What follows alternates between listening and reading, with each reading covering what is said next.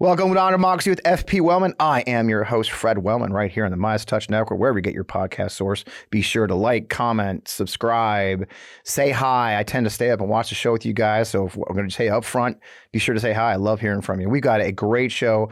I got an old friend to come on, which is my favorite thing to do because we're going to have a good time catching up with old times. Uh, let's get on with the show.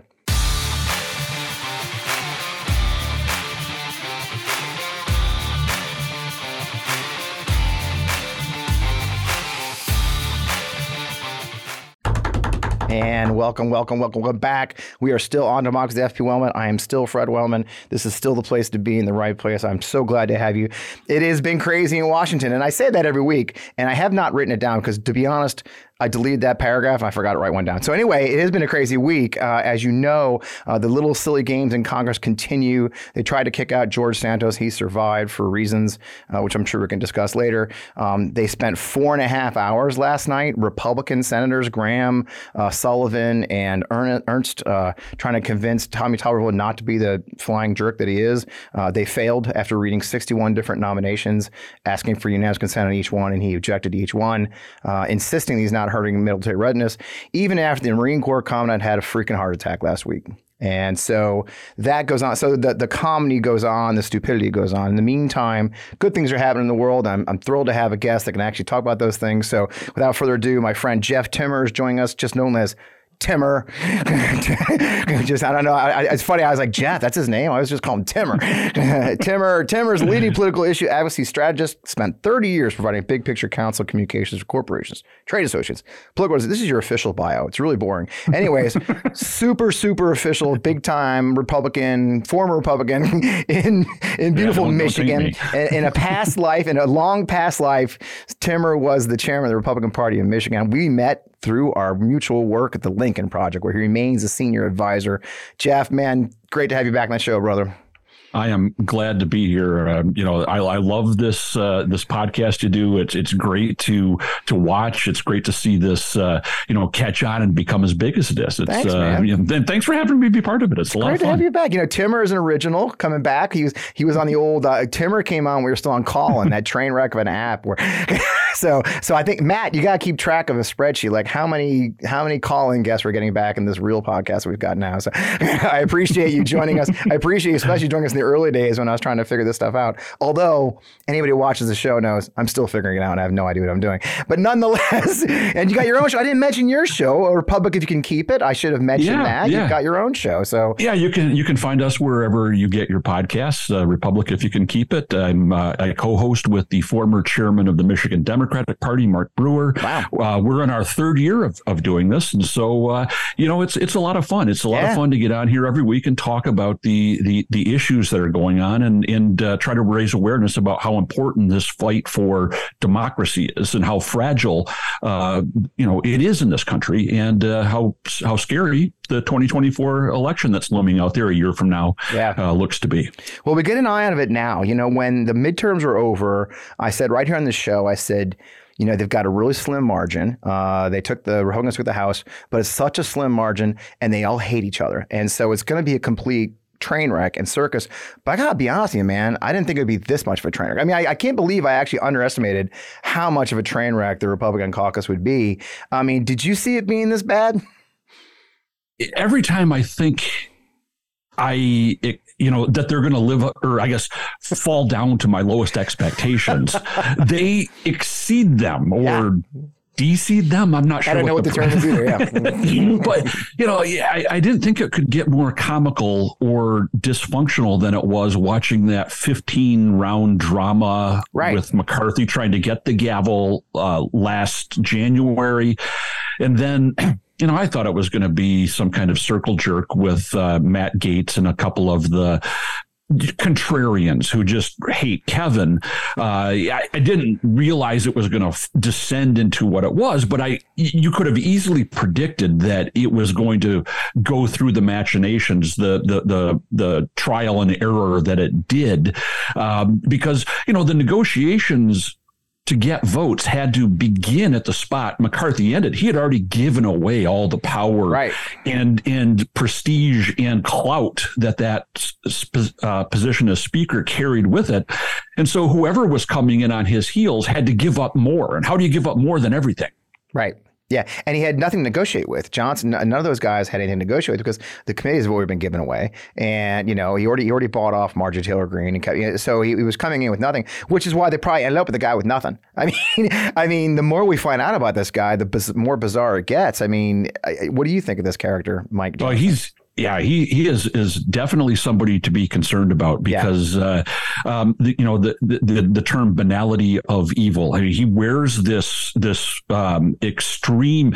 You know, he, religion his his version of religion his bastardized version of christianity cannot just be accepted as normal because right. it's not. It is far outside the mainstream of uh, uh, american culture. It's far outside the mainstream of the republican party. Now there's a plurality or, or large a segment of the Republican Party that adheres to this very far out there uh, evangelical fundamentalist. I mean, this guy makes David Koresh look like a secular pussy um, when you get down to it, and and it, you know it's it's just not normal. The the things that the the clients that he's advocated for, and this right. isn't just an attorney who's doing the work, you know, defending a client because they're entitled to representation in a court. Yeah. This is a guy who's chosen his causes to align with his worldview, and his worldview is very, very strange, and yeah. it's not normal.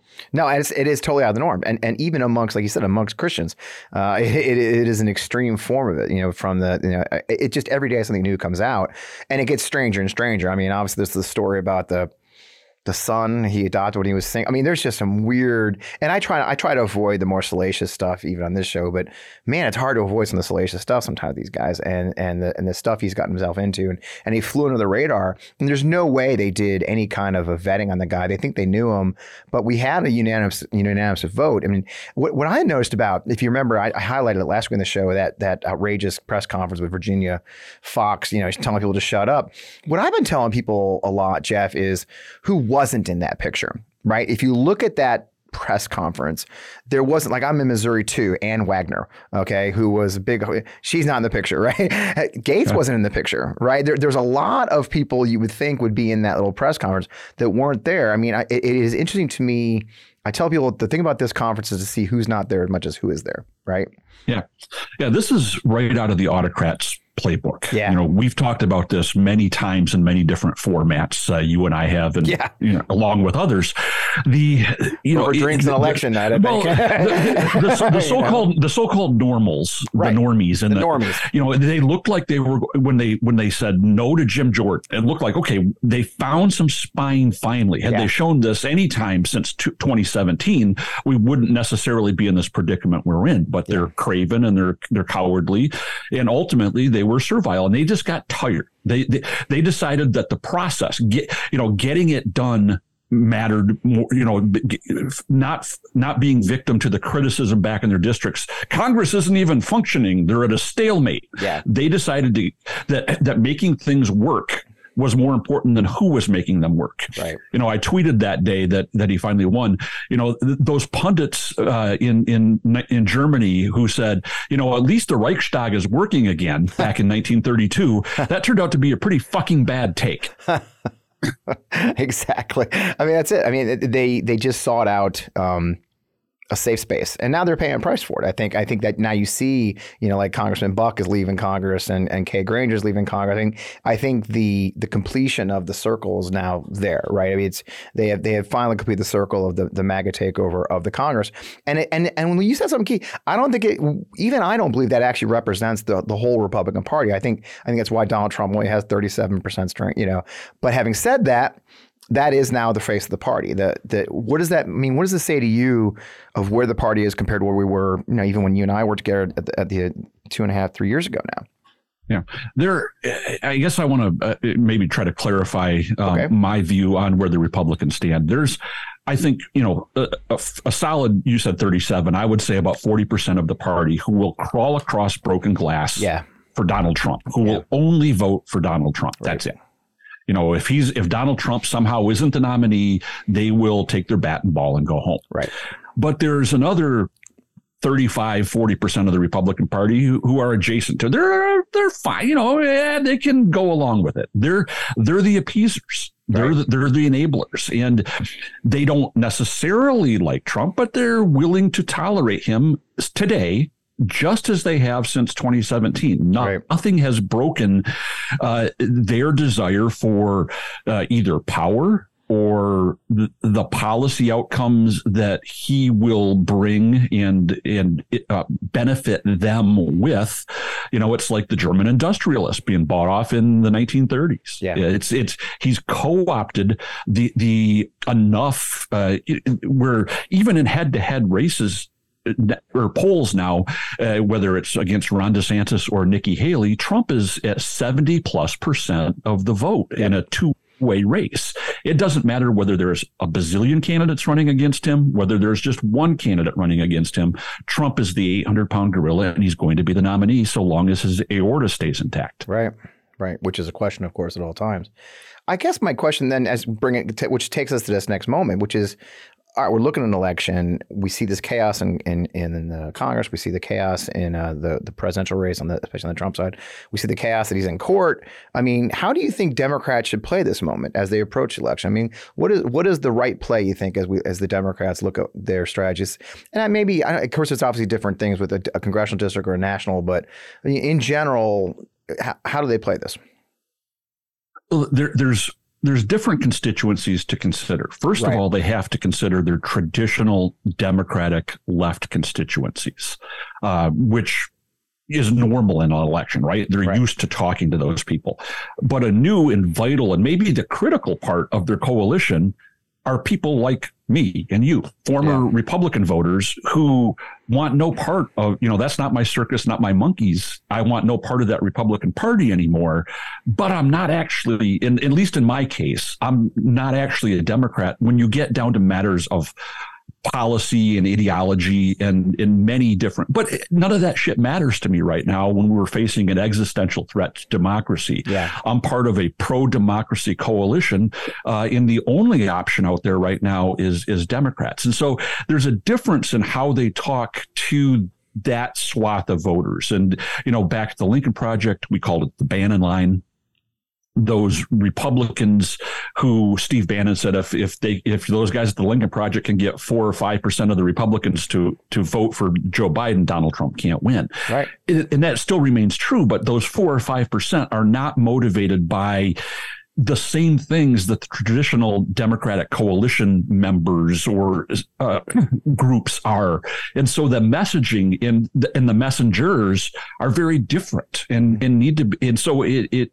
it causes the Democratic strategists, the, the Biden campaign, the DNC, and all the supporting super PACs and everything to really, I think, uh, need to be careful uh, with how they approach this. Uh, mm-hmm. They they've got they've got to keep the enthusiasm and threat level high yeah. with their base. Um, but they've got to not go so far with policy th- that that that civilian voters, people who aren't like me, who don't live and breathe this stuff, you know, they're just out there trying to you know live their lives and work their jobs and get their you know yep. manage their kid schedule after school. you know, they're not paying as much attention to to this. They just don't want they want normal. They want to not be drinking from the fire hose of politics 24/7 like we have for nearly a decade now. Yeah. And so they can't see they have to see Biden as a normal mainstream Democrat. And as long as that happens, they if if they go into election day seeing Biden as a mainstream, yes, he's he is left of center. He is a liberal Democrat, but he's a mainstream Democrat. I can vote for him. That's why they voted for Gretchen Whitmer in right. in Michigan and Josh Shapiro yep. and and Tony Evers in uh, in Wisconsin, because they were seen as traditional Democrats running against extreme MAGA candidates. And is, if that remains the, the calculus for, for, for voters next November, the country is going to be in a safe place. That's right. But that's not necessarily where we're going to be because there's all kinds of complications out there, including right. Bobby Kennedy Jr., Cornel West, and our friends, uh, not really friends at, at No Labels, yeah. uh, who who you know just today um, Nancy mm-hmm. Pelosi has become the the most high profile uh, voice against no labels and yep. what they're trying to do. And you know, in a theoretical debate world, we could sit and say, hey, you know, the, the more participants, the better in a healthy democracy. We don't have a healthy democracy right now, right. and I believe that we can't afford the Lord of the Flies, where everybody gets into the arena and we just have this, you know, everybody's swinging at Joe Biden. Right. really, what it comes down to. Right. Any any vote that doesn't go to Joe Biden, whether it goes to Donald Trump or not, if it comes out of Joe Biden's column from 2020, that 81 million, it benefits Trump, and that's where no labels comes in. Bobby Kennedy is a threat potentially. Potentially, I mean, there's a poll out today that shows him at like 22 percent national. Yeah. Yeah. You know, that's that's considerable. It, it, yeah. gave, it gave Biden a slight lead, but within the margin of error. Yeah. And that didn't have a no labels candidate on there, and it didn't have Cornel West on there. Yeah. So we need to start looking. The, the, the the lens will clarify as we go through the next year. Well, that's something um, I say but, a lot too. Yeah. I mean, I say that a lot. Is And I love the history lessons. So you and I are both Lincoln Project alumni. Uh, you're still with them. So I tell I was I was speaking to a group recently, and people are really freaking out about the polls and and oh my God, we're a year out and we're in a really bad place.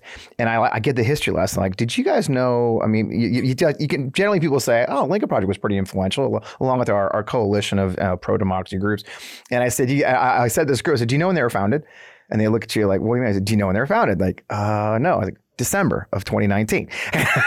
and did you know when they you heard about them? May of 2020 when they had the Morning in America ad, and then things got a little crazy, right? I mean, if you, I tell people all the time, you forget that Lincoln Project's original budget was like a quarter of a million for that cycle, and of course, Morning in America came out in May. Donald Trump called them the loser project, and things got crazy. But my point for telling that that timeline is we just haven't gotten started yet. I mean, the, the, the, not one vote's been cast.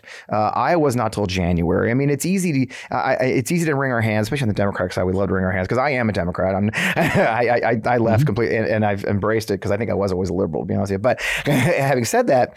You know, the hand wringing caucus, as, as Jamie Jamie Harrison calls it, the hand wringing caucus is always hand wringing. But I, I'm trying to tell people, look, we have concern, we have to do the work, but we've not yet begun to fight. is that your perspective too? I mean, yeah, and you know, and one thing I've noticed because this is now the third election cycle that I've been working as a, as an ally to Democrats. Yeah. Uh, in 2020 and 2022, and now 2024. Yep. And one thing I notice is is kind of the the uh, locker room mentality. You know, to use a, a sports analogy here, the difference. Between, I've been in Republican locker rooms for most of my life. Yeah. Uh, um, now I'm I'm seeing the inside and the game preparation for Democrats, and there's a there's a psychological difference in the way it seems like Democrats have historically uh, approached this. And when I was a Republican, we used to say. The, the Democrats are just really shitty at this campaigning.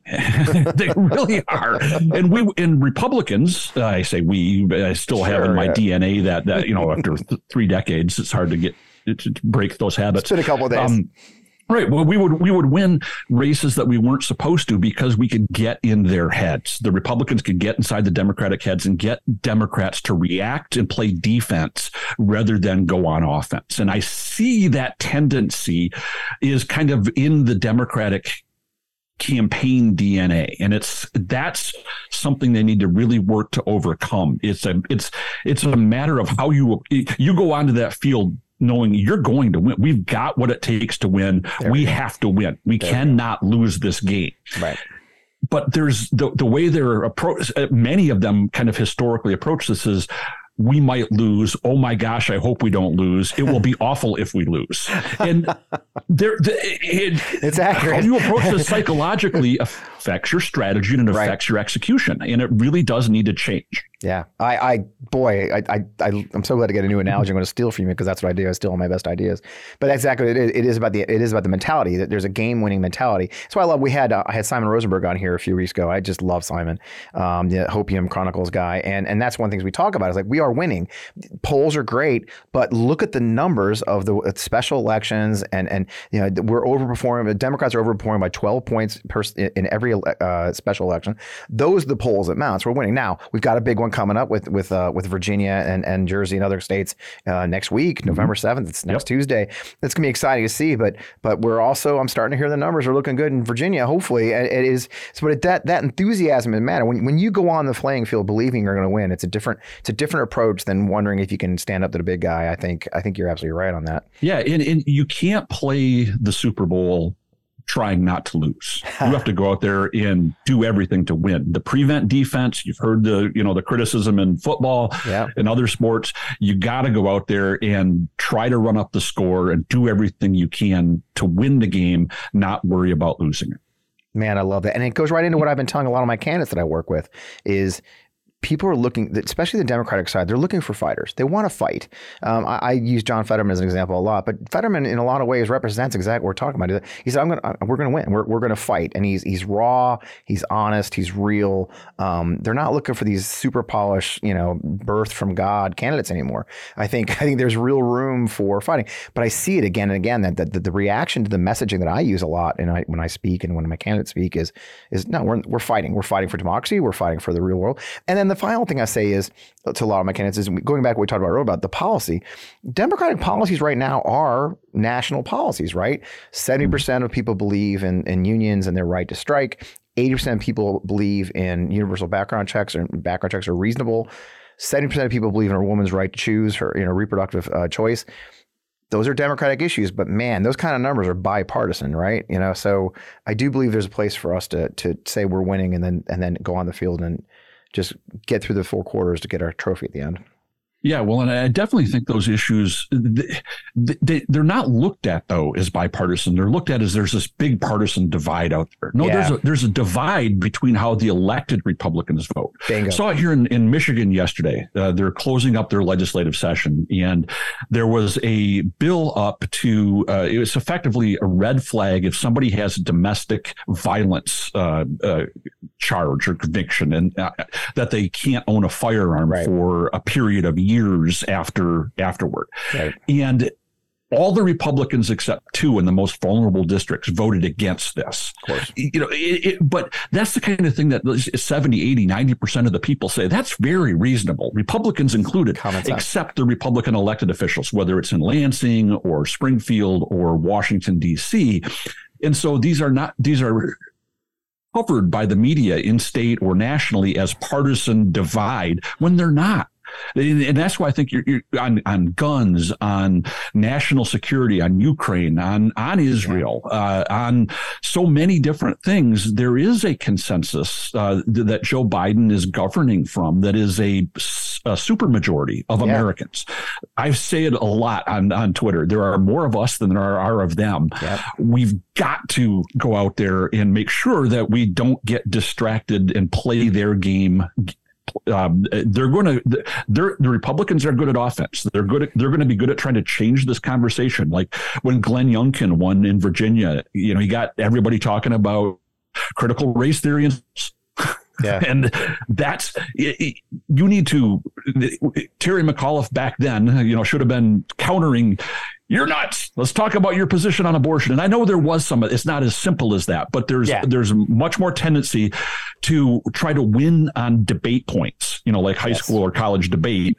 Uh, you don't win this on points. You win it on emotion and what how how you connect emotionally with voters. And that, yep. that that something is is so critical to the, this process. Let's take a pause there for our first. Uh, we got some great sponsors for the show this week. Let's uh, let's go see our sponsors. Trees are a renewable resource, but you know, not an unlimited resource. I mean, honestly, trees don't actually grow on trees, right? So everyday companies are clear cutting forests just to produce toilet paper.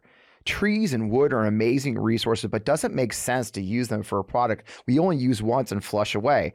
You know, those trees deserve better. That's why Reel Paper uses bamboo to make their sustainable toilet paper. Not only does bamboo grow incredibly fast, you know, because it's a grass, it can be cut, harvested over and over again, just like the grass in your lawn.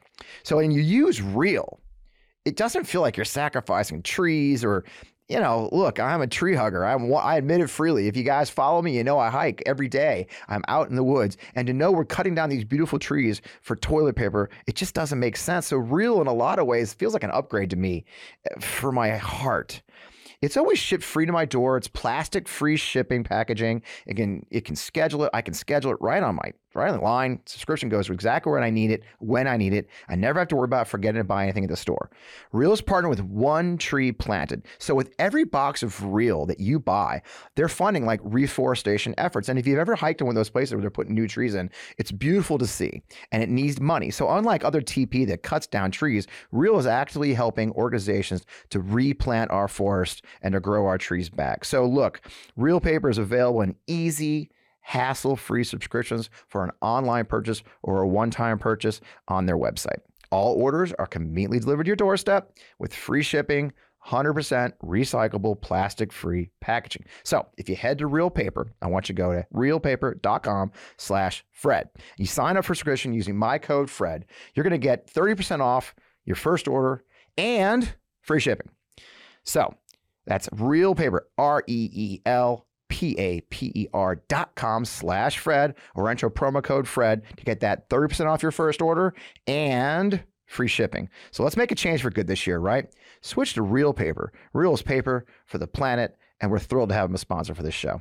You know, I'm older, so heart health and staying healthy, especially when you have a family you want to be able to spend time with as much as possible, is so, so important. We all have a heartfelt reason to support our blood pressure. In fact, more than half the US population would benefit from blood pressure support. So SuperBeets Heart Chews are an easy and convenient way to support healthy blood pressure, and they promote heart healthy energy. Paired with a healthy lifestyle, the antioxidants in SuperBeets are clinically shown to be nearly two times more effective at promoting normal blood pressure than a healthy lifestyle alone. And with over 30,000 five star reviews and counting, SuperBeets Heart Chews are having their moment. SuperBeets Heart Chews are incredibly delicious and so much better than any alternative supplements out there. I take my SuperBeets Heart Chews each morning. It's really kickstarted my morning routine. After taking my SuperBeets Heart Chews, I feel like I have more energy and I'm ready to take on the day. SuperBeets is the number one pharmacist recommended beet brand for cardiovascular health support. It's blood pressure support you can trust. Double your potential with SuperBeets Heart Chews. Now, get a three, free 30-day supply of SuperBeets Heart Chews and 15% off your first order by going to getsuperbeets.com using promo code FRED. That's getsuperbeets.com com and use promo code Fred at checkout. I hope you'll check it out. Thank you, SuperBeets, for sponsoring our show. Thank you, our sponsors. Man, I, I, that's such a before we left the sponsor break. That's such a key thing, right? It is it is emotion, it is feeling, it is the winning mentality, it is the fighting for you mentality that I and I emphasize this with a lot of the candidates I talked to. I was like, you can't get out there and give your policy list, right? Nobody. I, I said, and I, I gave I was in a town hall the other day, and I said, you know, I went to combat. Um, four times, two of them as a as a, a leader of um, Army aviators, specifically flying across enemy lines. And I said, none of my pilots jumped into the cockpit and, and charged across the enemy lines to, to defend America because of George Bush's policy list, right? you know, that's just, you, have got to, you've got to motivate people. You've got to bring the, people don't walk away. They're not going to walk away from your speech remembering that, you know, the, the policies you came out. They're going to talk about the feeling of, of believing in what we're doing and believing that we have a, there's a better, there's a better day ahead and there's a better country ahead. And, and I, and, and some, you said something key going back to, let's go to Michigan for this second, second of the mm-hmm. show going back to Michigan, you know, one of the things that we've talked about a lot on the show is how um, Democratic governors um, have a moment they can seize. Um, you've got unified government now for the first time in I think a couple of decades, right, in Michigan, uh, and and and they're using it, right? It's a slim margin. I believe I believe we might be losing it temporarily, right? Uh, but but tell me what kind of things that Michigan's decided to do that Governor Whitmer's taken her moment to do. What yeah, for having a, the trifecta controlling the entire legislature and the governor's office uh, is the first time in 40 years that it's happened. Wow. And um, Governor Whitmer, uh, in her first term, when she had a Republican-controlled legislature, uh, really, I, I, think, set a tone for how um, how how you govern uh, smartly. And she, mm-hmm. she tried, she went out and looked at those supermajority issue. She didn't just try to say, okay, how can I only appeal to a super or to my highly motivated Democratic base? She's she looked at the the that term as how can I co-opt as much Republican uh, support as, as possible, even if it didn't translate into Republican votes in the legislature? Uh, she co-opted business groups, Republican voters, Republican thought leaders, conservative uh, um, uh figures, mm-hmm. Uh, and, and she ended up winning her reelection by a much larger margin in 2022 than in, in 2018. And with that, her coattails brought along a Democratic majority. And she hasn't in her governing style changed. She's okay. she's a, a, again a, she's a mainstream liberal Democrat. She's not you know know, part of the more extreme, you know, pro- progressive, you know, wouldn't be part of the squad if she was in uh, in Congress. Um, but she governs as that normal. Okay, we might disagree, uh, but I, I, think you're normal. on, on policy issues. Right. Republicans voted for her. You know, a good 10% or more of Republicans in the state voted for her in the last election. Um, and and the, the issues that the Democrats are, are running on and pushing through, uh, they've pushed through, had a tremendously successful uh, um, uh, year in, in the legislature with their majority, but they've focused on those supermajority issues. Common sense gun safety, common sense abortion policy, where you're not you know, putting people in jail over abortion and putting up uh, all kinds of, of, of uh, um, hurdles uh, to delay or or impede people who need uh, the procedure for any reason. You know, it, they've they've they've focused on uh, on environmental issues. Uh, uh, there there are energy issues. They're passing a um, a generational uh, transformational kind of energy package, uh, moving away from coal fueled. Michigan has antiquated energy sources. You, yeah I don't want to bore your all your viewers. Um, and, and one of the most un, because of the way Michigan is on a peninsula surrounded by lakes is has a very unreliable grid. Uh, and, and it it uh, you know, huge cost, unreliability. They're they're making some transformational changes. You, you have the usual suspects screaming about this folks funded by the coal and fossil fuel industry who will fight anything. Um, people always fight change. Yep. But it's the kind of thing that that uh, a, a, wider swath of, of, voters will support, and so uh, they've they've also done some very partisan things. Uh, but it rep, rep, you mentioned you know a huge growing support uh, for union. Uh. Uh, for unions, right. Michigan about a decade ago had passed right to work laws. Hmm. Um, they repealed those right to work laws. Very partisan when it was first passed, and very partisan it was repealed, yeah. at least in terms of the people inside the arena, inside Lansing, who were fighting for it. But most voters, and even after this UAW strike that's now concluding, uh, you see the support. You see it. Yep much more sympathy and support for the unions, recognizing that there is the, the, Michigan is a great example. I mean, you can give the, the, the, unions a tremendous amount of props for helping create the U.S. middle class, and you know nowhere is that more evident than the auto workers in Michigan. You know, historically, you know, this is where strikes started uh, back in in the 1930s, yeah. and uh, where labor really took root, and and so there's a culture here that that recognizes that uh, in, in even Republicans can can be sympathetic to labor. Right. Um, that doesn't mean they agree with everything all the time, uh, but that's where I think Whitmer has been uh, very smart. The Democrats have been very smart, and that's largely the way Joe Biden has governed. Right. Uh, you know, it's it's steady. It's it's delivering. It's normal. It's mm-hmm uh, it's experience. There's a whole lot of things you can use to uh, adjectives you can use to describe Biden and his style. Um, the the Republicans want to have the debate, and the media wants to have the debate on his age because he's you know two and a half years older than Donald Trump. I mean, the fact they would have been in high school together, who gives a shit at that age? You know, yeah. they're they're both old. Okay, great.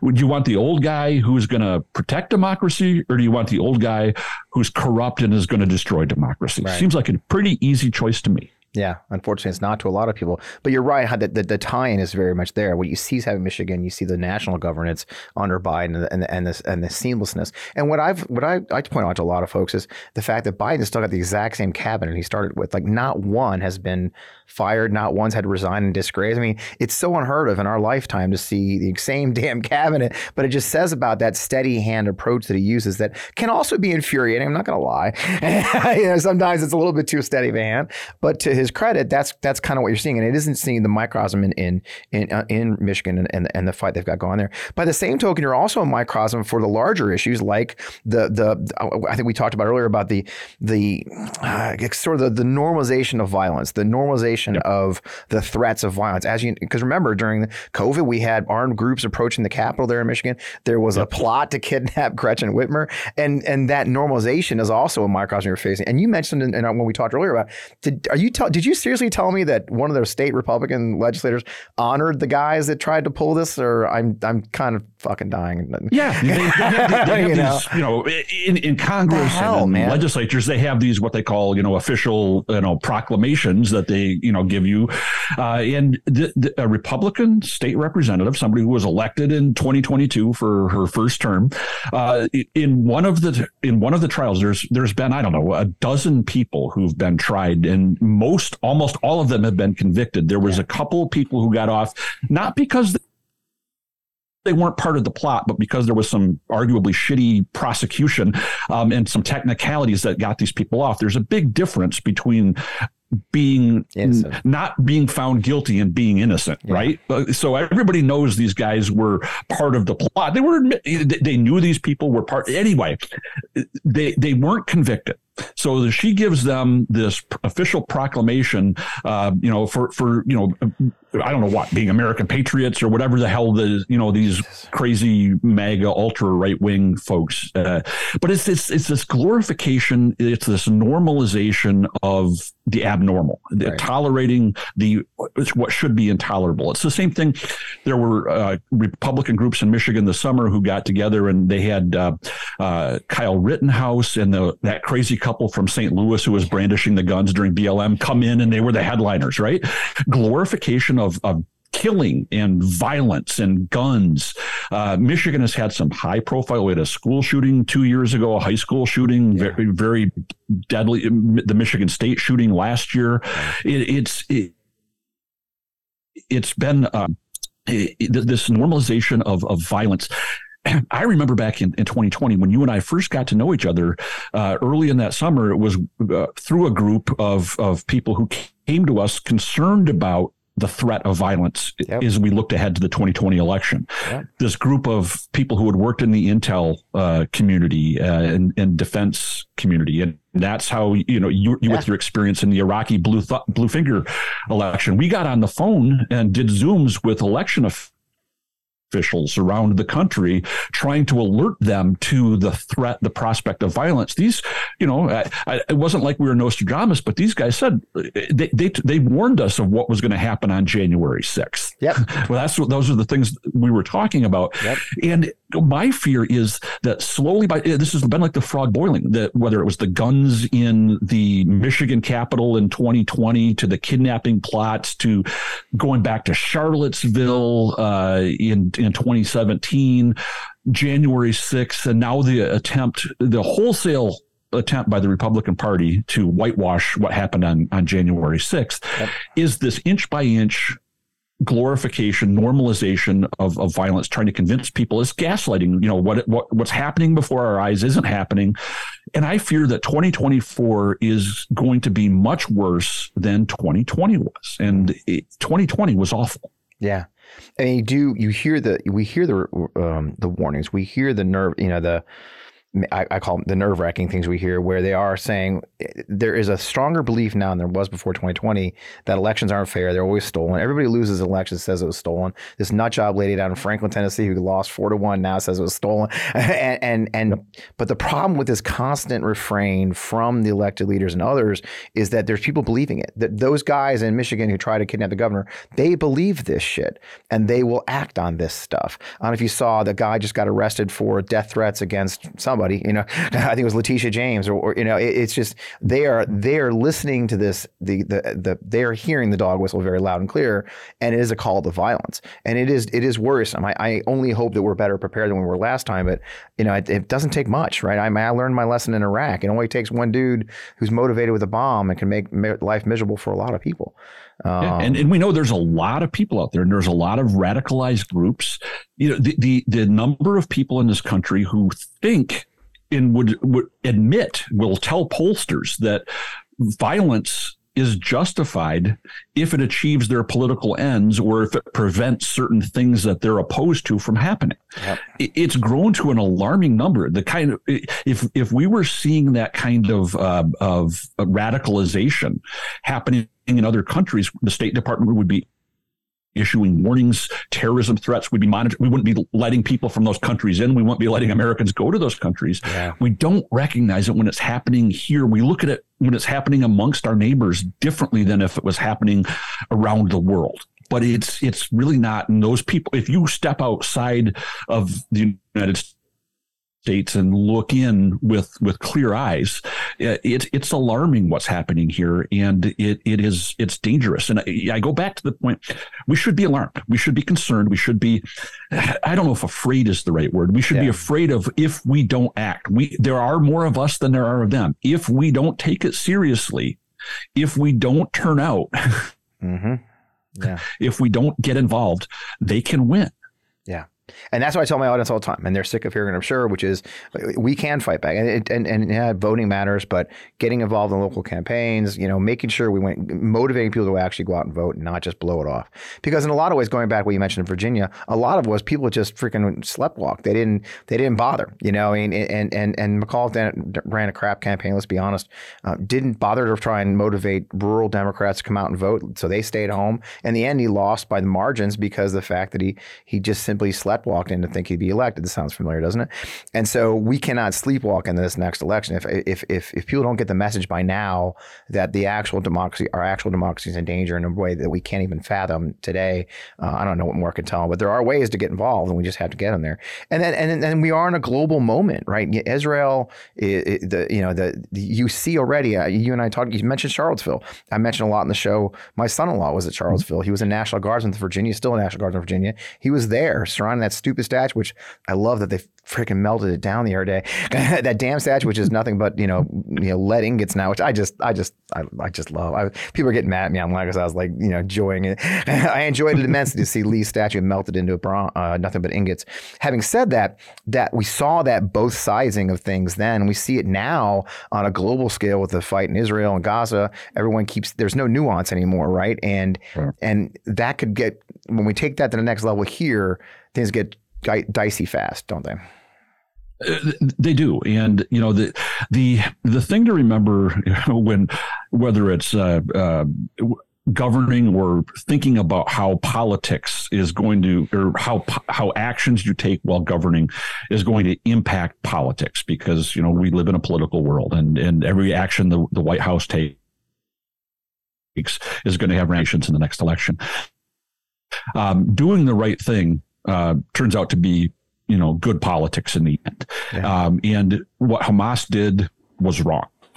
what Hamas has done for decades is wrong. They, people like them need to be defeated. They right. need to be removed. And there's no way to do that without awful things happening. That's the unfortunate thing. I mean, I don't need to tell you uh, uh, you know, uh, w- w- what has to happen. Yeah. Um, it, it, it's awful. Uh, and, but that doesn't, at the, at the, same token, you know, that doesn't, the Israelis need to, you know, be careful in their response. You know, they can't go in and kill two million people to get the Hamas leadership, and, and not that they, not that they would, but you know, the the, the ends don't always yep justify the means but there's no way to there's no way to wage war without breaking things and killing people. And unfortunately there's going to be innocents who are always uh, you know pawns in in this uh, in this horrible thing that's called you know humanity. Uh, yeah. it's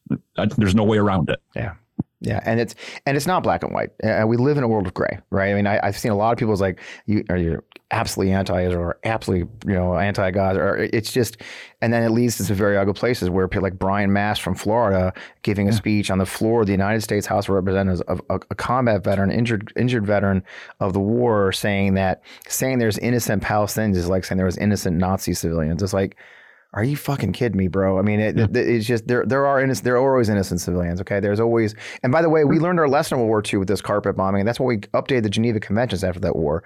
Geneva Conventions are dated 1949 for a reason. okay, because we right. realized the horror of unlimited warfare uh, and the scar it leaves on the world um, and the people who are fighting it. And I just, I, I just, the whole thing makes me a little bit crazy. I don't mind telling you.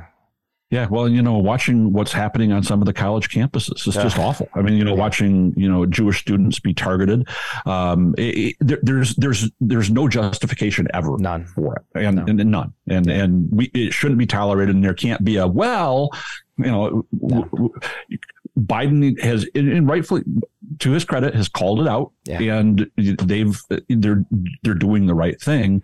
Um, but doing the right thing doesn't mean you know, giving carte blanche to, you know, Netanyahu to go in and, you know, take out 2 million people. Yeah. Uh, and so, you know, so long as Israel's war cabinet remains, uh, you know, the, the, the wide coalition it is, I think we'll see um, this, this war prosecuted as I can't say as well, as well as it can, as well as a yeah. war can be. Yeah. I mean, I mean there's just, there's no way to there's no way to sugarcoat it. Yeah, I mean, I do hope so too. I don't. I, I mean, I I I've seen the effect, and and something we used to say, and I'll say it here in the show. Something I worked for John. You know, I worked for General Petraeus, and one of the things General Petraeus said quite a bit was that when we when we kill one, we create three more. And the point being that in the in in, in an insurgency or dealing with terrorists inevitably, if I kill one of them or I kill a family member one of them, I'm creating more of them. Um, these kids who are being subjected to bombing, indiscriminate bombing right now, are going to be angry too, and they're going to grow up to be the next generation. That's that's how this thing goes. So you have to be discriminate. Right. You do have to be. You do have to hear the laws. It, it is very very hard. There's no easy answer in this. But the danger I worry with with with this um, execution of any war is, um, especially when it comes from a place of anger, uh, which justifiable anger, um, it can be carried away and um, we will never we'll never uh, he used to say we, he his saying was we'll never kill our way out of an industrial strength insurgency and that that yeah. goes, I think, for this war as well. You, you just you simply will not kill your way out. Yeah, there's there's there's we say in the military it's yeah, dying. you know, there's more there's more to war than just killing shit. Well, anyway, I think we taught a lot. The kind of a shitty way to end it. But anyway, uh, having said all that, hey, what a great day. Um, Je- Timmer, tell everyone where they can find you. If you don't follow you, if they're not following you on X and or Thread, I hope you're on Thread still or gotten there. You got to get there. I, I am. Great. I, I, tell can, them where to you find can find me on Twitter. I still call it Twitter. I do too. Um, at, at Jeff Timmer on Threads. I'm at Jeff Timmer one. Okay. That's J E F F T I M M E R. Uh, you can find my podcast wherever you get uh, your podcast, subscribe, rate us, do all that fun stuff. It's a republic if you can keep it. Uh, you'll hear lots of uh, national perspective and also Michigan focused uh, conversation. So yeah. if you want to hear how things are going in one of the existential states for democracy next year, listen to me. Yep, and we'll put a link in the we'll put a link on the blurb of the show. Man, I just man, I'm so glad to get you back over here, Tim. I appreciate you. I love your I love your wife. Tell her I said hi and uh, keep the good work. We really appreciate you, brother. Thanks, Fred. Talk to you soon. Cold turkey may be great on sandwiches, but there's a better way to break your bad habits. And I'm not talking about some weird mind voodoo or a wacky message board. No, we're talking about our sponsor, Fum, and they look at the problem in a different way. Now, not everything in a bad habit is bad. So instead of a drastic, uncomfortable change, why not just remove the bad from your habit? Fum is an innovative, award nominated device that does just that. Instead of an electronics, Fum is completely natural. Instead of vapor, Fum uses flavored air. And instead of chemicals, Fum uses all natural, delicious flavors. You get it. Instead of bad, Fum is good. It's a habit you're free to enjoy and makes replacing your bad habit easy. Your Fum comes in an adjustable airflow dial and is designed with movable parts and magnets for fidgeting, giving your fingers a lot to do, which is helpful for de stressing anxiety while breaking your bad habit. The first time I used Fum, I was shocked at how flavorful and fresh it tasted. It's easy to hold and perfectly balanced, and quite honestly, extremely fun to fidget with. The real wood material and sleek design definitely classes it up, and I feel pretty darn cool holding it. Stopping is something we all put off because it's hard, but switching to Fum is easy, enjoyable, and honestly, even fun. Fum has served over 100,000 customers and has thousands of success stories. There's no reason that can't be you. So, join Fum, accelerating humanity's breakup from destructive habits by picking up the Journey Pack today. Now, head to tryfum.com and use code FRED, to save 10% when you get the Journey Pack today. That's tryfum.com and use code FRED to save an additional 10% off your order today. Man, what a great show. Kind of some some hard stuff to talk about. And it's a tough moment in the time we're facing right now. And and and and why I'm so emphatic about what needs to happen in the Congress and what needs to happen uh, nationally. You're seeing two really negative things right now going on and concerning our national security. One of those, of course, is the new speaker trying to be clever, playing his, his silly little clever games. I don't know if you guys know, Mike Johnson's, oh yeah, we're, we're I'm already seeing the pattern with this character. He says, "Oh yeah, I'm into funding Israel. I'm into funding Ukraine. I'm into border." But what he does, then you get the bill, and the bill says, "Oh, we're going to fund Israel, but we're going to offset it by cutting the IRS enforcement arm as an offset, which of course causes, you know, less enforcement means not enough money coming in." He's already saying, "Oh, we're going to support Ukraine. It's going to be a game too." And this guy, he smiles that little that little greasy, weird creepy smile, and and we can't trust him. So uh, the good news is, I think, as we came to the studio, uh, Schumer and the president said, you you sent us a bill that's got Israel tied to IRS cuts. It's dead on arrival. It's not coming in this this house. On the Senate side, the, I mentioned at the top of the hour this fight over uh, Tommy Tuberville's hold. Um, it goes right to my biggest frustration. You guys who listen to the show, watch the show regularly, know the damn norms and traditions. It's always the norms and traditions. Now, I actually did some more research on this uh, unanimous consent. Somebody said that the, the Senate actually operates exclusively on unanimous consent. They, they actually couldn't turn the lights on in the Senate without unanimous consent. That's how the Senate works. It's very un, un, unreal place. But that it was no big deal whenever you followed the rules. But then you've got Tommy Tuberville holding 300 military nominations. Now you got J.D. Vance coming in and saying he's going to hold DOJ nominations because of the weaponization of DOJ. You've got Rand Paul. I mean, all of these characters have no respect for your stupid norms and traditions. They have no respect for the history and the importance of their work. They're much more interested in getting clicks, getting money. And look, I don't hold to the idea that Tommy Tuberville is doing general fl- I mean, okay, the conspiracy is killing me. Okay, he's not do- he's not that clever. He's getting a ton of money and love from the anti-abortion groups to do this. And more he gets, he, he's he's a very simple man. They tell him he's awesome. He goes, "I'm awesome. Oh, great, I'm awesome." And he's going to keep doing it it's, it's he's not as clever as you think he is. He's not good at conspiracies. He's just a dumbass who's put himself into a corner and can't get himself out and refuses to do so because, frankly, he's doing great. He's getting all the big Fox News hits. He's getting a ton of money. I bet you if you check when you look at his PAC records for the next month,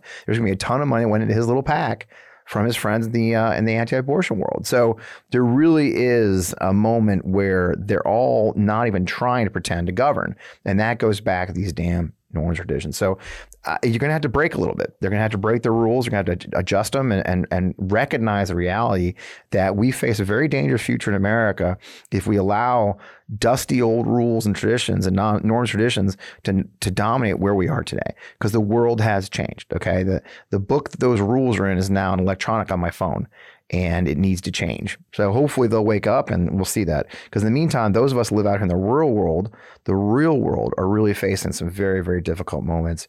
And it's um it's very, very frustrating for me. So in the meantime, what can we do? Well, when you see people like my man freaking George Santos not getting kicked out when you see people like uh, you know Paul Gosar running on, on you know unopposed uh, you you realize that we have a problem in our Congress where too many of these people aren't afraid they're not worried about being reelected.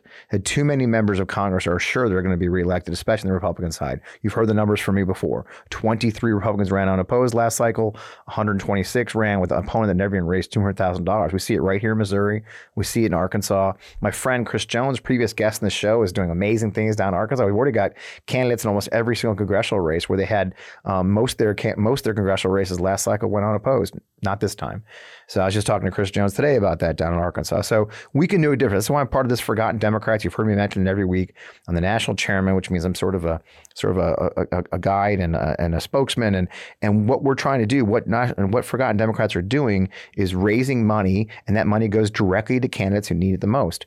There's not going to be ads. We don't have it. It's not like the Lincoln Project. It's going to be an ad shot. We're not. There's nobody hired. There's like, I say, damn employees. To be honest, it's really just designed as a model where your money is pooled and given to candidates who need the money the most. Sort of crowdfunding it. It's essentially crowdfunding, and it's a great little organization. So if you want to learn more, just join our email list. You can text Fred to three three seven seven seven. Super easy. That's Fred to three three seven seven seven, or go straight to ForgottenDemocrats.org and uh, join the community for monthly donations, small donation. You're part of our community. We have Zooms, we have town halls, and we're really going to be organizing as the election year kicks off to put people to work for these great candidates that I'm hoping we can support this cycle.